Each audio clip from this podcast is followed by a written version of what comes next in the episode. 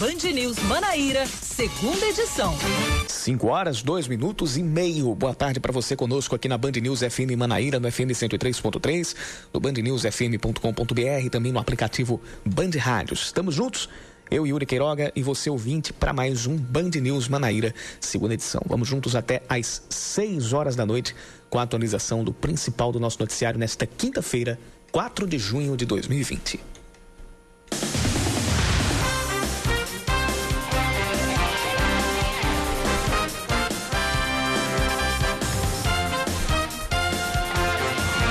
Pelo menos 236 veículos foram barrados apenas durante a manhã do primeiro dia de fiscalização mais efetiva das restrições de circulação em João Pessoa. Os proprietários não comprovaram que estavam trabalhando em serviços essenciais ou tinham real necessidade para circulação durante, eh, nas barreiras distribuídas pela cidade. Segundo a Secretaria de Desenvolvimento Urbano, só no acesso oeste, 58 veículos tiveram que dar meia volta. No ponto instalado no bairro do Geisel foram 15. Na rotatória do Centro de Tecnologia da UFPB foram 16. Em Mandacaru, 28. E no cruzamento da Epitácio Pessoa com a Rui Carneiro, foram 23.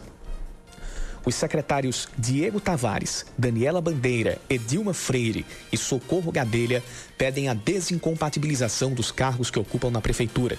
Os quatro vão disputar as eleições deste ano e são cotados como pré-candidatos a no caso, vão disputar as eleições e são cotados como pré-candidatos à prefeitura com o apoio de Luciano Cartacho. Eles ocupavam as pastas de desenvolvimento social, planejamento, educação e habitação, respectivamente. Os pedidos foram acatados pelo prefeito, mas ainda precisam ser analisados pelo Tribunal Superior Eleitoral. Já o secretário de Saúde do Estado, Geraldo Medeiros, anunciou que não vai deixar o cargo para disputar as eleições. Ele era cotado como pré-candidato do núcleo governista a disputar a prefeitura de Campina Grande. Geraldo disse que tem o princípio ético de, abre aspas, não ter o poder pelo poder e disse que o momento da pandemia é de salvar vidas. Assim como em Campina Grande, a Prefeitura de João Pessoa recomenda o não acendimento de fogueiras no período junino. A orientação já consta no semanário oficial do município e partiu da Secretaria do Meio Ambiente. O prefeito de Campina Grande, Romero Rodrigues, já havia anunciado que vai proibir fogueiras acesas durante as festas juninas este ano. De acordo com o gestor, a medida visa evitar fumaça que pode piorar os problemas respiratórios, alérgicos e também pode comprometer pacientes em, em recuperação da Covid-19. Romero afirmou que o novo decreto vai manter as restrições de isolamento social, como a proibição do funcionamento de parte do comércio, além de escolas, academias, bares e restaurantes. O ex-governador Ricardo Coutinho é denunciado mais uma vez pelo Ministério Público no âmbito da Operação Calvário. As investigações do GAECO apontam ou apontaram um desvio de 20 milhões de reais em contratos supostamente superfaturados no Hospital de Trauma de João Pessoa. É a quinta denúncia contra Ricardo durante a operação. Também foram envolvidas outras 12 pessoas, incluindo o ex-senador Ney Suassuna, os secretários de governo Livânia, os ex-secretários de governo Livânia Farias, Valdson de Souza e Aracilba Rocha. Além deles, foram denunciados também o ex-procurador-geral do Estado Gilberto Carneiro e o empresário Daniel Gomes, representante da Cruz Vermelha na Paraíba, à época do suposto esquema criminoso. Agora são 5 da tarde e 6 minutos, confirmando 5 e 6. Hora de mais um Band News Manaíra, segunda edição, e você pode participar com a gente, mandando sua mensagem para o nosso WhatsApp, 991 11 9207. Repetindo, 991 11 9207.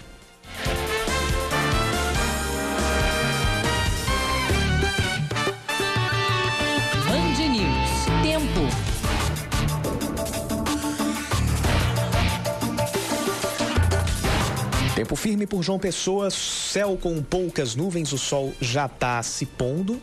Segundo o, a previsão dos institutos de meteorologia, ele vai se pôr daqui a 2 minutos e 20 segundos, às 5 e 9 da tarde. Então, a gente já está começando a, a ver o céu escurecer aqui pela capital.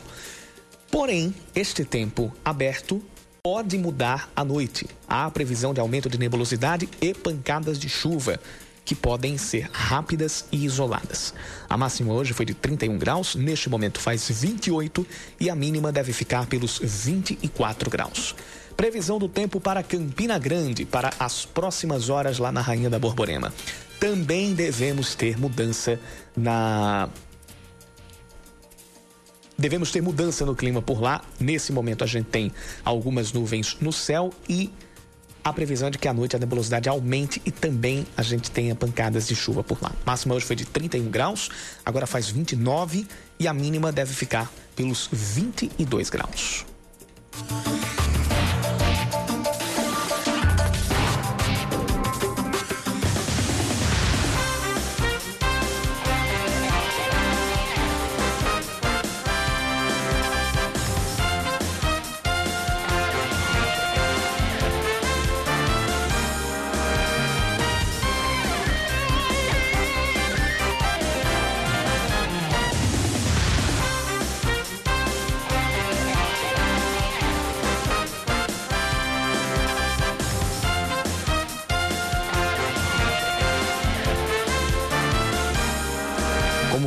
Agora há pouco, a gente teve perdão, agora no final da tarde, a divulgação de mais uma denúncia por parte do GAECO em relação à Operação Calvário. O Ministério Público denunciou 13 pessoas. A lista completa tem o ex-governador Ricardo Coutinho, os ex-secretários de governo Livânia Farias, Valdisson de Souza e também a Aracilba Rocha, além do ex-procurador-geral do Estado, Gilberto Carneiro, o empresário Daniel Gomes, que é, era como um intermediário o, entre a Cruz Vermelha e o governo do estado no tempo em que a Cruz Vermelha esteve na gestão de aparelhos da saúde como os hospitais de trauma de João Pessoa e Campina Grande. O ex-senador Ney Suassuna também está uh, incluído nessa, nessa denúncia e completa, completam essa lista Jovino Machado da Nóbrega, Fabrício Suassuna, Otto Henriquesen Júnior, Edmond Gomes da Silva, Saulo de Avelar Esteves e Sidney da Silva Schmidt. Esse processo tem a ver, essa denúncia tem a ver com uh, um esquema que, que teria desviado 20 milhões de reais, cerca de 20 milhões uh, de contratos que teriam sido superfaturados apenas no hospital de trauma.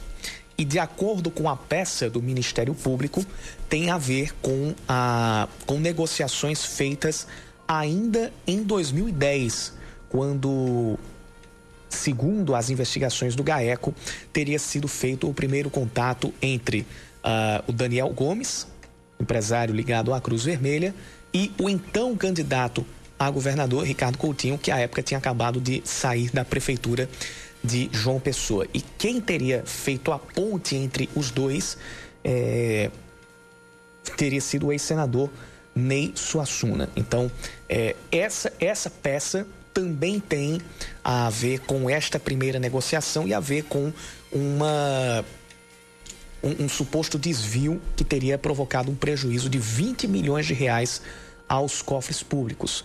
E de acordo com, as, com, com, o Ministério Público, isso teria acontecido entre 2011 e 2019, ou seja, durante todos os anos em que a Cruz Vermelha esteve gerindo o hospital de trauma. É, foi, de, é, segundo essas investigações, notado um, um possível pagamento de propina e fraude no processo de dispensa de licitação ainda em 2011 de um contrato uh, assinado naquele, naquele mesmo ano para, a, para serviços rela, relativos ao hospital de trauma. É a quinta denúncia que envolve o ex-governador Ricardo Coutinho apenas em relação à Operação Calvário. A denúncia foi protocolada e agora espera pela, pela apreciação por parte do Tribunal de Justiça aqui da Paraíba.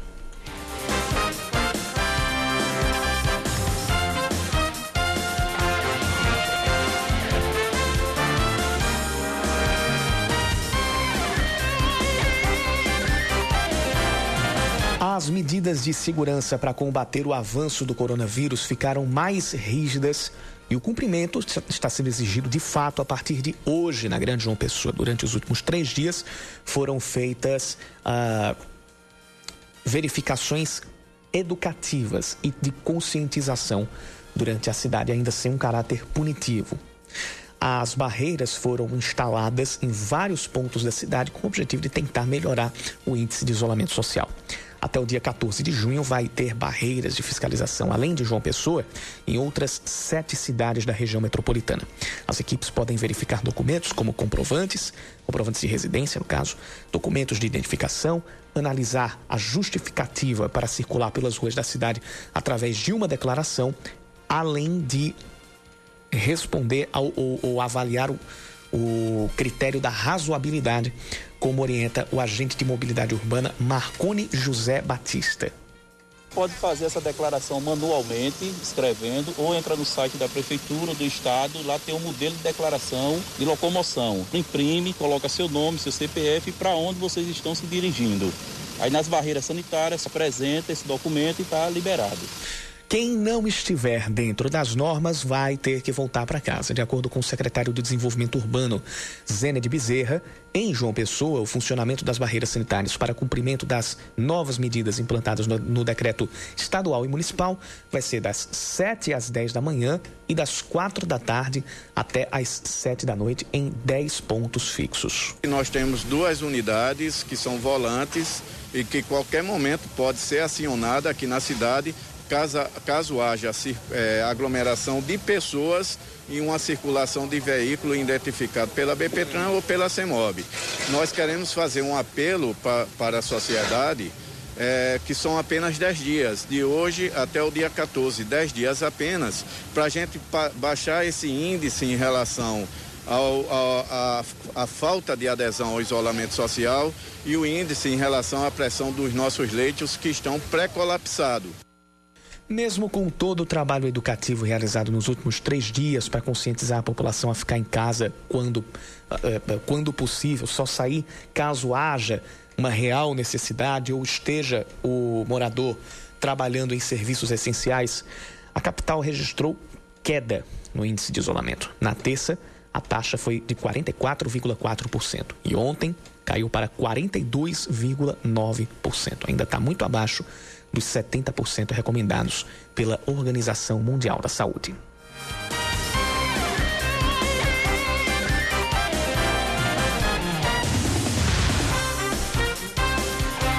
Após um feriadão de cinco dias, o que para alguns soou como um mini lockdown, a cidade de Campina Grande atinge a marca de 82% de isolamento social. E neste ano, está proibido o acendimento das tradicionais fogueiras de São João. Quem traz tudo isso para a gente é o Leandro Oliveira. Campina Grande, a segunda cidade mais importante da Paraíba, ficou com as ruas vazias e praticamente parou. Desde o último fim de semana até essa quarta-feira, o município, que fica atrás apenas de João Pessoa no número de pacientes com coronavírus, adotou um mini lockdown de cinco dias com medidas de circulação de pessoas mais duras. Após decreto, foram antecipados os feriados de Corpus Christi, São João e o aniversário de fundação da Paraíba. Com isso, os estabelecimentos considerados essenciais, como supermercados, mercados, padarias, farmácias e postos de combustíveis só funcionaram até as duas horas da tarde. O resultado foi o aumento de 82% no isolamento social, números que agradaram o prefeito Romero Rodrigues foi um resultado bastante positivo e nesses próximos 15 dias estaremos certamente colhendo os frutos dessa paradinha que Campina deu durante cinco dias. E, de toda forma, estamos acelerando a questão dos procedimentos, dos tratamentos na área de saúde, ampliando leite e também fazendo tratamento precoce, preventivo. Os bancos na cidade só funcionaram na segunda-feira e na terça, exclusivamente para o pagamento do auxílio emergencial, além de outros benefícios vindos do governo federal. E a terra do maior São João do mundo, pelo menos até o próximo mês de julho, período em que se encerraria a festa, não vai ter as tradicionais fogueiras acesas este ano, elas estão proibidas. De acordo com o gestor, a fumaça pode piorar os problemas respiratórios, alérgicos e de pacientes em recuperação da Covid-19. Todos os anos, no mês de junho, aumenta e aumenta muito a frequência de pessoas que buscam os atendimentos nas UPAs, nos hospitais da cidade com problemas respiratórios. Então, é usar a consciência nesse mês de junho e não permitir a realização de fogueiras, até em respeito às pessoas que estão fazendo tratamento nos hospitais, às pessoas que estão se curando em casa. Seria um desrespeito com a vida dessas pessoas. Para tentar matar a saudade dos forrozeiros, Elba Ramalho e outros 16 artistas vão transmitir shows ao vivo, sem público, durante o São João Online 2020 de Campina Grande. Serão três dias de programação, em um evento beneficente para arrecadar alimentos em prol de barraqueiros e ambulantes. A abertura do maior São João do mundo aconteceria nesta sexta-feira, mas a festa foi adiada para outubro devido à pandemia do coronavírus. Você está ouvindo Band News Manaíra, segunda edição.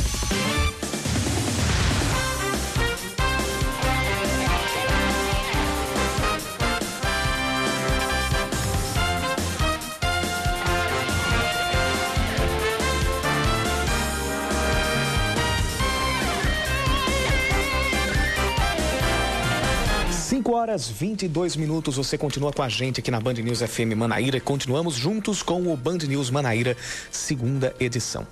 Mesmo após o início do isolamento social mais rígido, a cidade de João Pessoa apresenta uma alta no número de pessoas circulando na cidade, como nós trouxemos no final do primeiro bloco. Na última terça, a taxa de isolamento foi de 44,4%, enquanto ontem esse número caiu para 42,9%. A capital continua se afastando dos 70% recomendados pela Organização Mundial da Saúde para um controle seguro da pandemia da Covid-19. Com relação aos bairros, os piores números foram no Distrito Industrial, Tambiá e Costa e Silva. Os melhores foram nos bairros de Cabo Branco, Penha e das Indústrias, todos acima de 50%. O estado da Paraíba apresentou isolamento social na terça-feira de 43,5% e na quarta de 42,6%.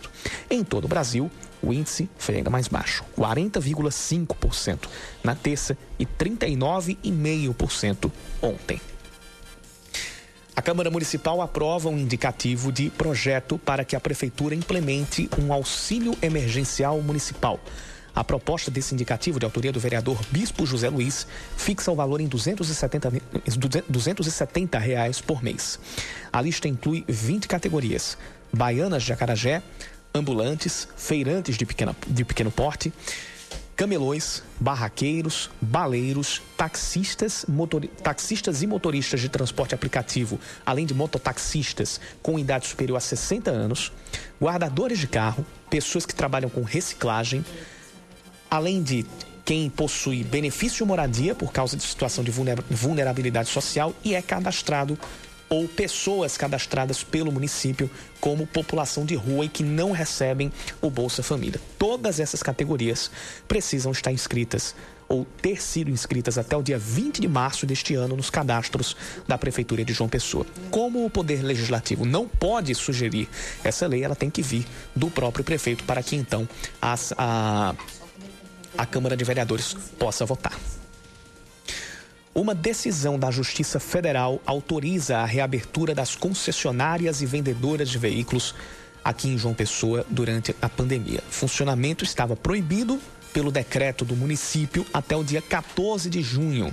A decisão atendeu a um mandado de segurança do Sindicato dos Concessionários e Distribuidores de Veículos da Paraíba. Segundo o sindicato, as atividades do setor não provocam aglomeração de pessoas. A decisão partiu do da terceira vara da Fazenda Pública da capital e foi divulgada ontem. As mulheres dedicaram quase o dobro de horas dos homens com afazeres domésticos e cuidado de pessoas em 2019 aqui na Paraíba. Esse levantamento foi divulgado pela PNAD Contínua, Pesquisa Nacional por Amostra de Domicílios do IBGE, e indicou que as mulheres que trabalham fora de casa dedicam 22, mais de 22 horas, 22,4 22 horas semanais às atividades domésticas e a cuidado de pessoas. A média dos homens foi de 11 horas e meia, ou seja, pouquíssimo acima da metade. A diferença de 10,9 horas entre os grupos foi maior que a observada nacionalmente. A média foi de uma diferença de 8,1 horas, ou 8,1 horas. Dos sete afazeres domésticos pesquisados, somente um teve participação maior de homens. Foi o de pequenos reparos ou manutenção do domicílio, do automóvel, de eletrodomésticos ou outros equipamentos. 62,5% dos homens estiveram envolvidos com esses afazeres, 39,7% das mulheres.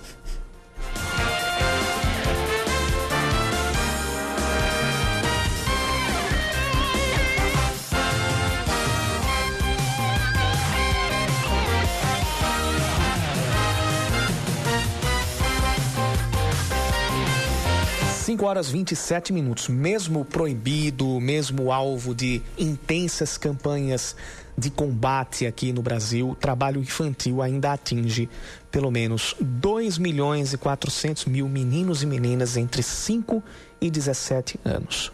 Na Paraíba, os casos chegam a cerca de 60 mil, de acordo com a última pesquisa do IBGE feita em 2016. O Ministério Público da Paraíba, preocupado com esses números, lançou mais uma campanha para alertar a, a, população sobre o problema, sobre essa ação, sobre o trabalho que está sendo desenvolvido pelo, pelo Ministério Público do Trabalho Estadual para combater o, trabalho infantil. A gente conversa com a Procuradora do Trabalho, coordenadora regional da, da Infância Edilene Lins Felizardo. Ela já está conosco mais uma vez aqui por telefone. Edilene, seja bem-vinda mais uma vez ao Band News Manaíra, segunda edição. Boa tarde para você. Boa tarde, Yuri Queiroga. É, muito grata por pautar sempre essa temática. Só fazendo uma pequena correção, é, trata-se do Ministério Público do Trabalho.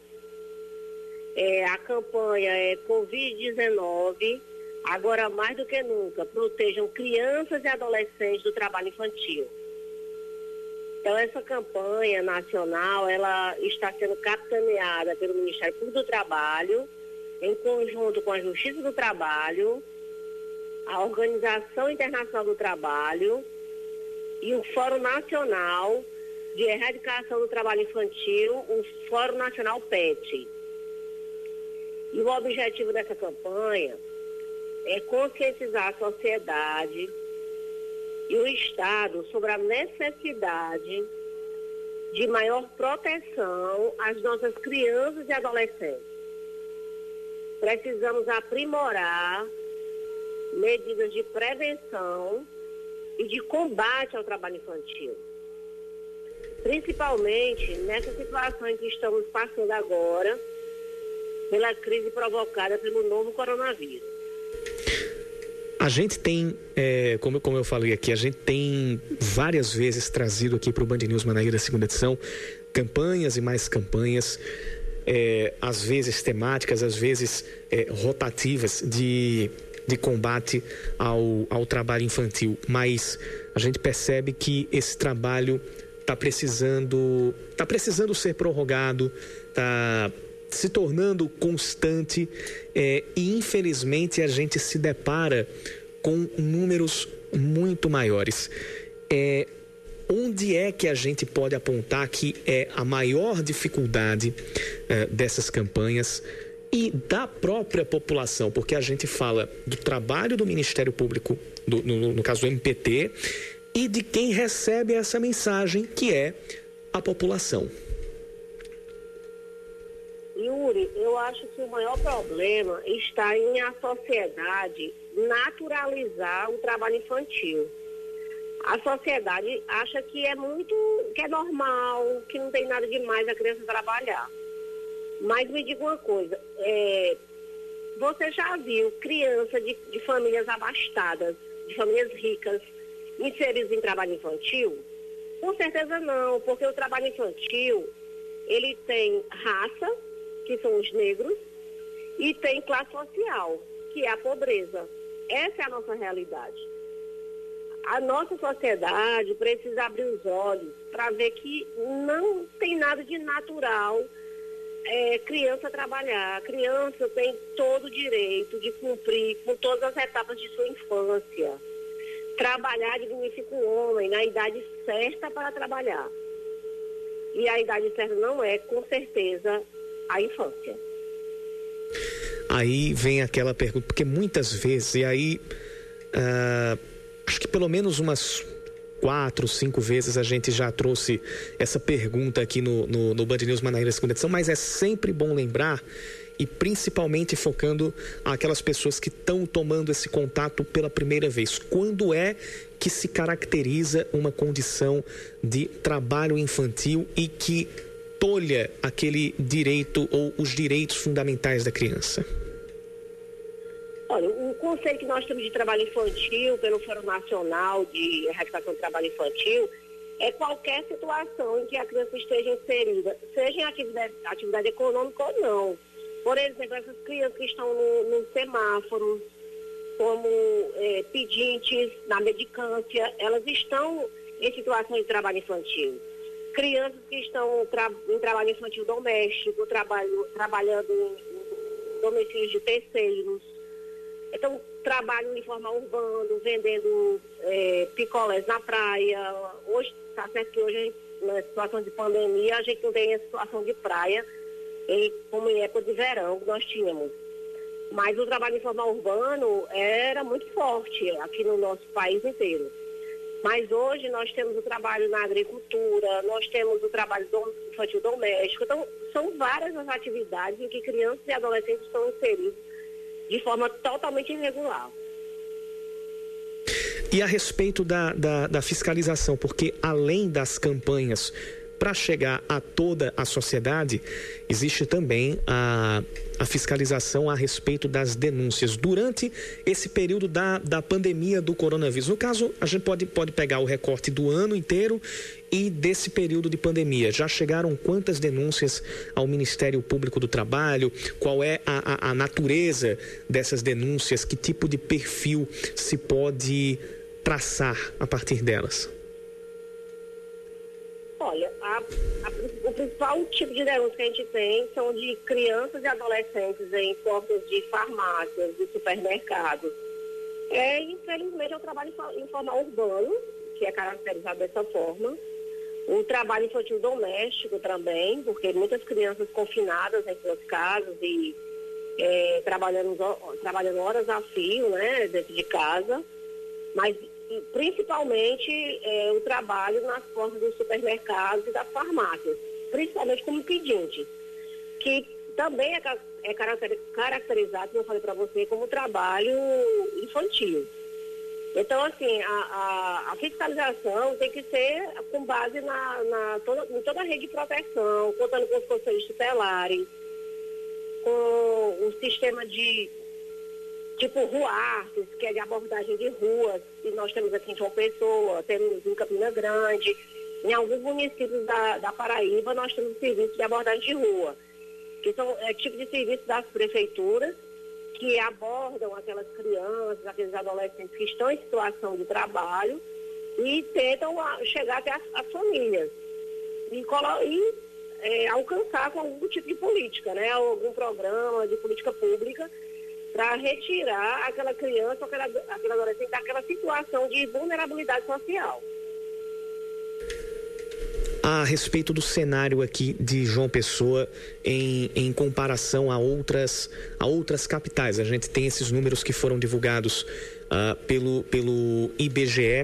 Uh, a gente pode dizer que em João Pessoa os números eles estão em alta, estão em baixa em relação a, a outras pesquisas ou estão se mantendo é, em relação aos últimos anos? Como é que está o comparativo desses números aqui pela cidade?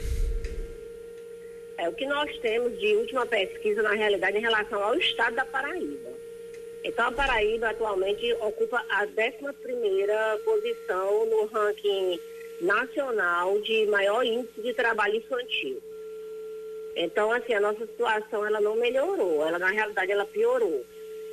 Então, o que aponta que houve um incremento do número de crianças e adolescentes em situação de trabalho proibido. Agora, o número da cidade de João Pessoa, nós não temos aqui especificamente, não. Uhum. Nós temos o Estado. Estado como um todo. Mas, obviamente, que a capital também, ela reflete todo esse esse aspecto né, de trabalho infantil. E, e essa, essa alta que é registrada no, no, no Estado, é, a gente quando compara a intensificação de campanhas, a, a aqueles outros componentes da sociedade, é, por exemplo, de naturalizar o, o, o, trabalho infantil, a gente meio que já pode depreender disso o que, que, que, que componentes estão uh, uh, contribuindo para o aumento, para a piora desses, desses números aqui. Seria uh, somente a, a essa, essa cultura de naturalizar o, o, o trabalho infantil ou a gente pode também atrelar a, aos indicadores sociais também? Olha, Yuri, eu acho também uma coisa importante, eu acho que a gente deve dar muito valor, que esses números também aumentaram, porque também aumentaram o número de denúncias. A sociedade, apesar de naturalizar, mas tem uma parcela que hoje está muito conscientizada, está muito sensibilizada e que tá, todo momento está denunciando. Liga para o Disque 100, que é o Disque Direitos Humanos, é, acessa o site, ao, ao, site do Ministério Público do Trabalho na Paraíba, que é o, o mptpb.mp.br. Nós temos também um aplicativo que é MPT Pardal. Então, assim, hoje as pessoas acessam o Google e tem muita facilidade de denunciar. Então, assim, o número de denúncias aumentou muito. Por quê? Porque a sociedade também está denunciando. Então a gente tem essas, nós temos essas duas facetas. Um lado que naturaliza, mas o, o lado que está começando a se conscientizar. Por isso a importância dessas campanhas. Pois bem, nós conversamos aqui no Band News Manaíra, segunda edição, com a procuradora do a Procuradora do Trabalho e Coordenadora Regional da Infância do Ministério Público do Trabalho, Edilene Lins Felizardo. Edilene, muito obrigado e faz esse, faz esse último chamado para a campanha que está sendo desenvolvida agora. Yuri, é, obrigada por pautar sempre essa temática na Band News FM. O slogan da nossa campanha é Covid-19 Agora, mais do que nunca, protejam crianças e adolescentes do trabalho infantil. E a nossa hashtag é não ao trabalho infantil. Vamos é, divulgar a nossa hashtag não ao trabalho infantil. Contamos com seu apoio, contamos com o apoio da Band News FM e de toda a sociedade. Obrigada. Obrigado você, Edilene. Agora são 5 e 39 seus filhos. Com Roseli Saião e Thaís Dias. Oferecimento Cultura Inglesa. Uma escolha para toda a vida.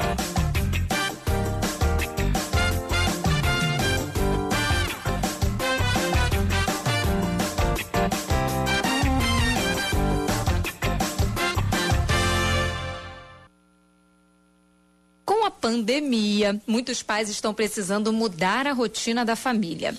E uma dessas mudanças é a troca das crianças de escola. Por conta de problemas financeiros, né, Roselia? Os alunos estão precisando, muitos deles, sair da rede privada para seguir para a rede pública de ensino. Aproveitando a coluna, né, para falar sobre a adaptação a essa mudança que estamos vivendo, eu queria que você conversasse um pouquinho com a gente sobre isso.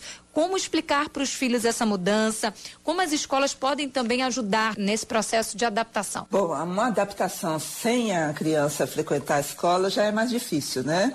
Ele vai apenas ter a ideia de que ele mudou de escola. Se ele tiver acesso na escola pública a algum tipo de contato virtual com colegas de classe ou professores, são poucas as escolas que têm, mas algumas têm, né? É, já vai começando a, a reconhecer, conhecer e reconhecer a, a, face dos colegas da professora, do professor, a maneira de, de lidar com isso. A grande adaptação, e essa será mais difícil, será quando as crianças forem para a escola. Porque aí as que trocaram da escola terão duas adaptações. Sair do contexto doméstico, em que ele ficou bastante tempo, já são dois meses, e não sabemos mais quanto tempo, né? E voltar a ter aquele contexto escolar, onde os comportamentos, as regras e as normas são diferentes da de casa, já será difícil. E tem também a adaptação de, dessa história da pandemia, né?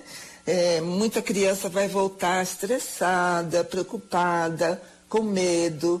Então a escola vai ter que lidar com todos os alunos com esse tipo de adaptação. E com os novos, além de tudo isso, vai ter que acolher, apresentar a escola, apresentar os colegas. A escola é que mais pode ajudar. Aos pais, resta encorajar, né, dar força para o filho, vai lá, você consegue. No começo é difícil, mas todo começo é assim mesmo. É, não fique com medo, não vale a pena, né? Seja corajoso. Então, é isto que ajuda a criança da parte da família. Agora, a escola precisa ter projetos, né? Para trabalhar nesse período de adaptação que será intenso. E queremos muito contar com a sua participação aqui na nossa coluna. Mande para cá a sua mensagem, a sua dúvida, o seu comentário. Seus filhos, arroba bandnewsfm.com.br. Seus filhos, arroba bandnewsfm.com.br. Você está ouvindo Band News Manaíra, segunda edição.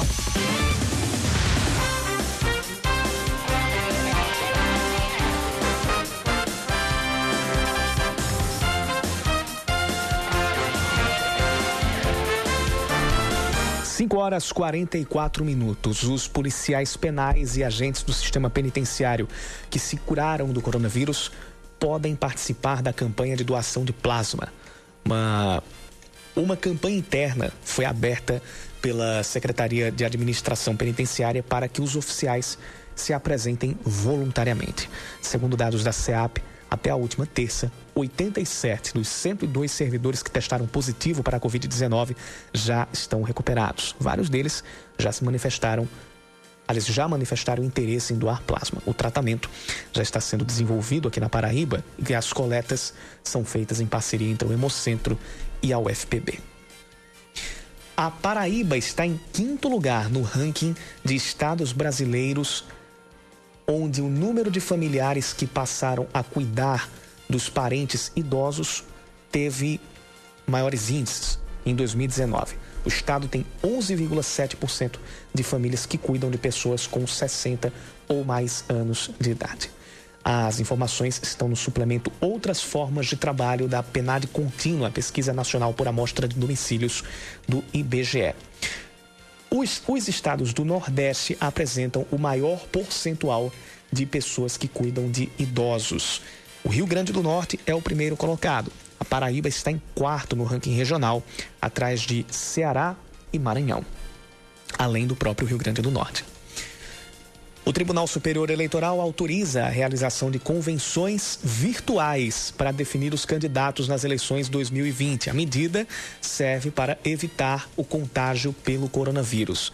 Essas convenções devem acontecer entre os dias 20 de julho e 5 de agosto, mesmo com a possibilidade de adiamento das eleições. Um parecer elaborado pela área técnica da Corte afirmou que não há impedimento jurídico para que os encontros, para que a definição dos candidatos aconteça de forma remota. O atual presidente do Tribunal Superior Eleitoral, o ministro Luiz Roberto Barroso, já admitiu que há a possibilidade do adiamento, mas antes mesmo de tomar posse como presidente, disse que não era a favor do prolongamento dos mandatos de prefeitos e vereadores. O preço do botijão de gás sobe de novo em João Pessoa e deve custar até, no caso, o objeto deve custar até 80 reais. O reajuste de 5,3% já chegou a todo o país e foi, foi aprovado no dia Uh, foi aprovado no início desse mês. No dia 27 de maio, já havia sido feito um reajuste pela Petrobras de 5%. Agora, o preço mínimo deve ficar entre 75, deve ficar entre 75 e 80 reais, de acordo com o Sindicato dos Revendedores de Gás na Paraíba. Isso já vale a partir de amanhã. Vale lembrar que o, o botijão de 13 quilos estava custando entre 65 75 reais. O preço que era, que era tido como o mínimo vai passar a ser o máximo. Amanhã, a Federação Paraibana de Futebol deve se reunir com os médicos dos clubes para alinhar o protocolo de segurança para o retorno aos treinos e para a retomada do Campeonato Paraibano. Há a perspectiva de que as atividades nos centros de treinamento, as atividades na sede dos clubes, sejam retomadas no dia 15 de junho. E a federação trabalha com a, com a perspectiva de volta das competições para o mês de julho, porém ainda não há uma data definida. Estas definições devem passar também por reuniões com as autoridades de saúde e também com o Ministério Público.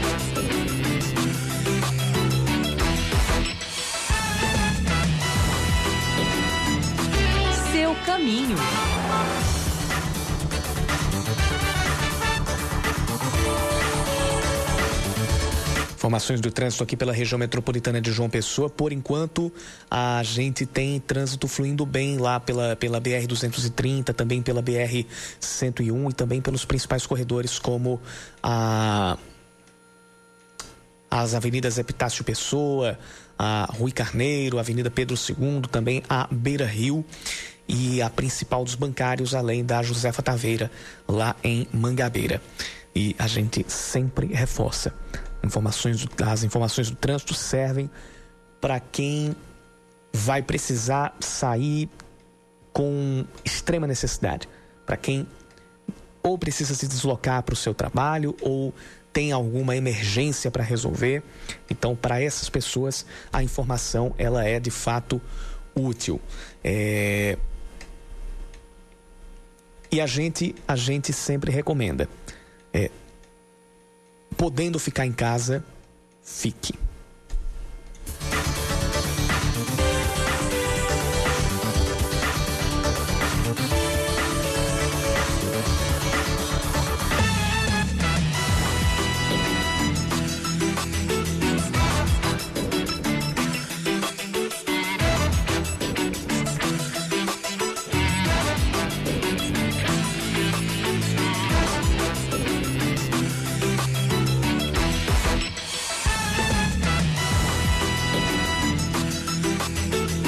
Falou aqui da campanha que a SEAP está fazendo internamente para que os policiais penais, os agentes penitenciários que já se recuperaram do coronavírus façam a doação de plasma.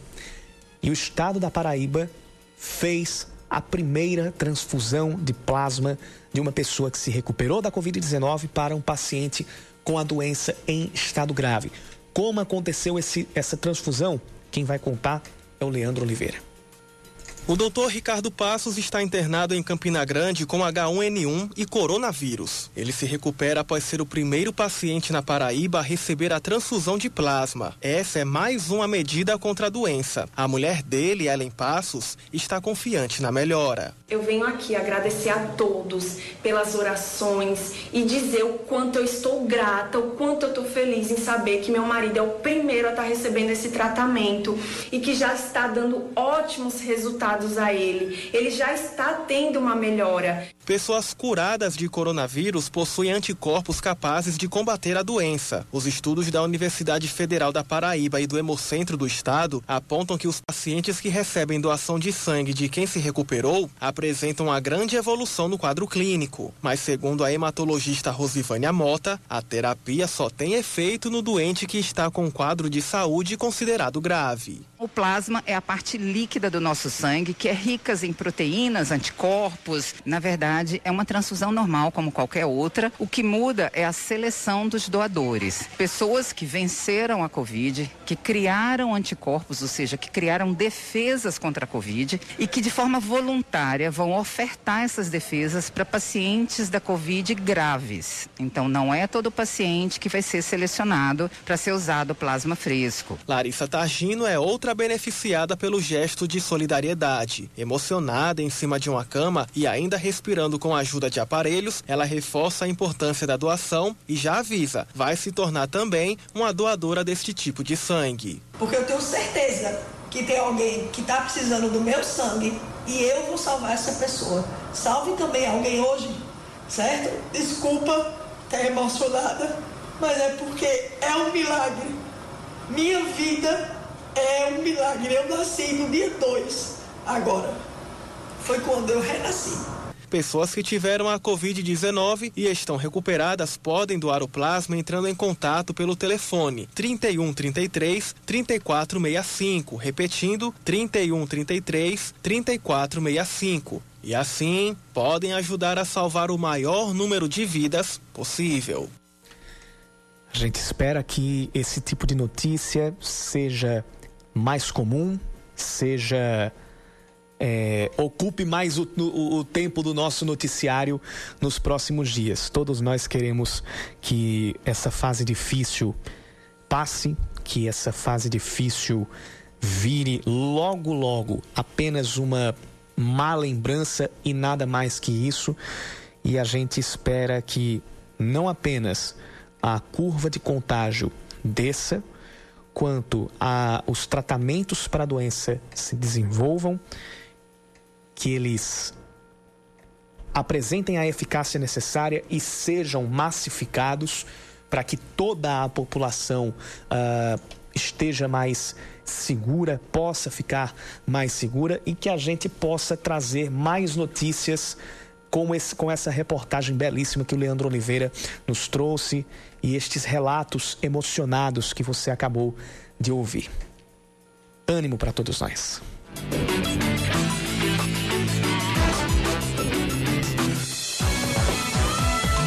Mais com Gerardo Rabelo.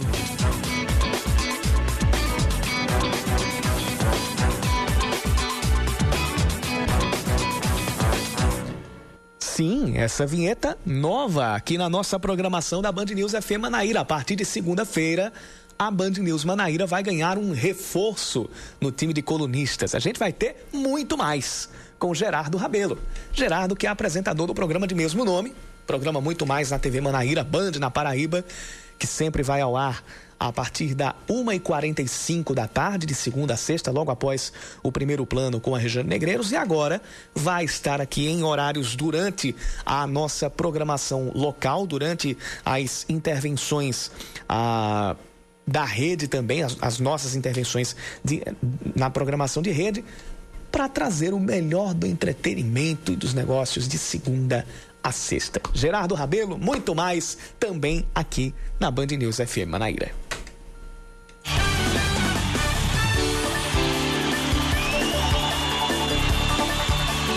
Como a gente trouxe na escalada das 5h40, a Federação Paraibana está agora num ciclo de reuniões. Ontem foi com os dirigentes dos clubes e amanhã deve ser com os médicos dos clubes que disputam o Campeonato Paraibano começam a ser cotadas datas para o, retorno aos treinos e até mesmo de um possível retorno do Campeonato Paraibano. A data que tem ali a maior possibilidade de ser cumprida é a da volta aos treinos. Fala-se no dia 15 de junho, ou seja, de segunda agora a 8. Previsão para retorno do Campeonato Paraibano ainda é um pouco difícil de se falar uma data. É, provável, porque ela vai depender de reuniões não somente de amanhã, como, é, como nós falamos, é uma reunião com os médicos, mas vai depender, como você ouviu ontem na entrevista com o procurador do cidadão Valberto Lira, que coordena a comissão de prevenção a acidentes nos estádios vai depender de reuniões com o Ministério Público e não tem somente o aspecto sanitário. É preciso, claro, do protocolo sanitário, mas também vai ser analisada a situação dos estádios, por mais que eles não recebam público nas partidas, porque vai ter a ver com a disposição logística de cada clube e como é, eles vão chegar e sair, como eles vão se posicionar no vestiário, se há equipamento suficiente para que o, banco de reservas, as estruturas para arbitragem estejam higienizadas e também para que haja máscaras para todos aqueles que vão ficar no banco de reservas. É, a gente também vai ver como vai ser disciplinado o trabalho da imprensa na, nessas partidas. Esses detalhes ainda vão ser conversados. E hoje o Campinense anunciou o novo técnico o Oliveira Canindé deixou a equipe no sábado E quem volta à Raposa é Rui Scarpino, que treinou o Rio Branco do Espírito Santo antes da parada pela pandemia. Rui Scarpino foi treinador do Campinense em 2018, durante a reta final do Campeonato Paraibano e toda a campanha na Série D do Brasileirão. Campanha essa, onde o Campinense chegou até as quartas de final e caiu nos pênaltis para o Ferroviário, perdendo a chance de subir para a Série C do Brasileirão. Dessas uh, desses últimos anos, eu diria que foi a chance mais cristalina que o Campinense teve de subir para a Série C. Uh, e acabou parando na fase de acesso. O 13 subiu, eliminou o Caxias e o Campinense acabou caindo para o time que seria então o campeão, o Ferroviário. O Ferroviário chegou até a final, encarou o próprio 13 e venceu. Venceu o primeiro jogo por 3 a 0, perdeu o segundo por 1 a 0 e terminou se sagrando campeão brasileiro da Série D naquele ano.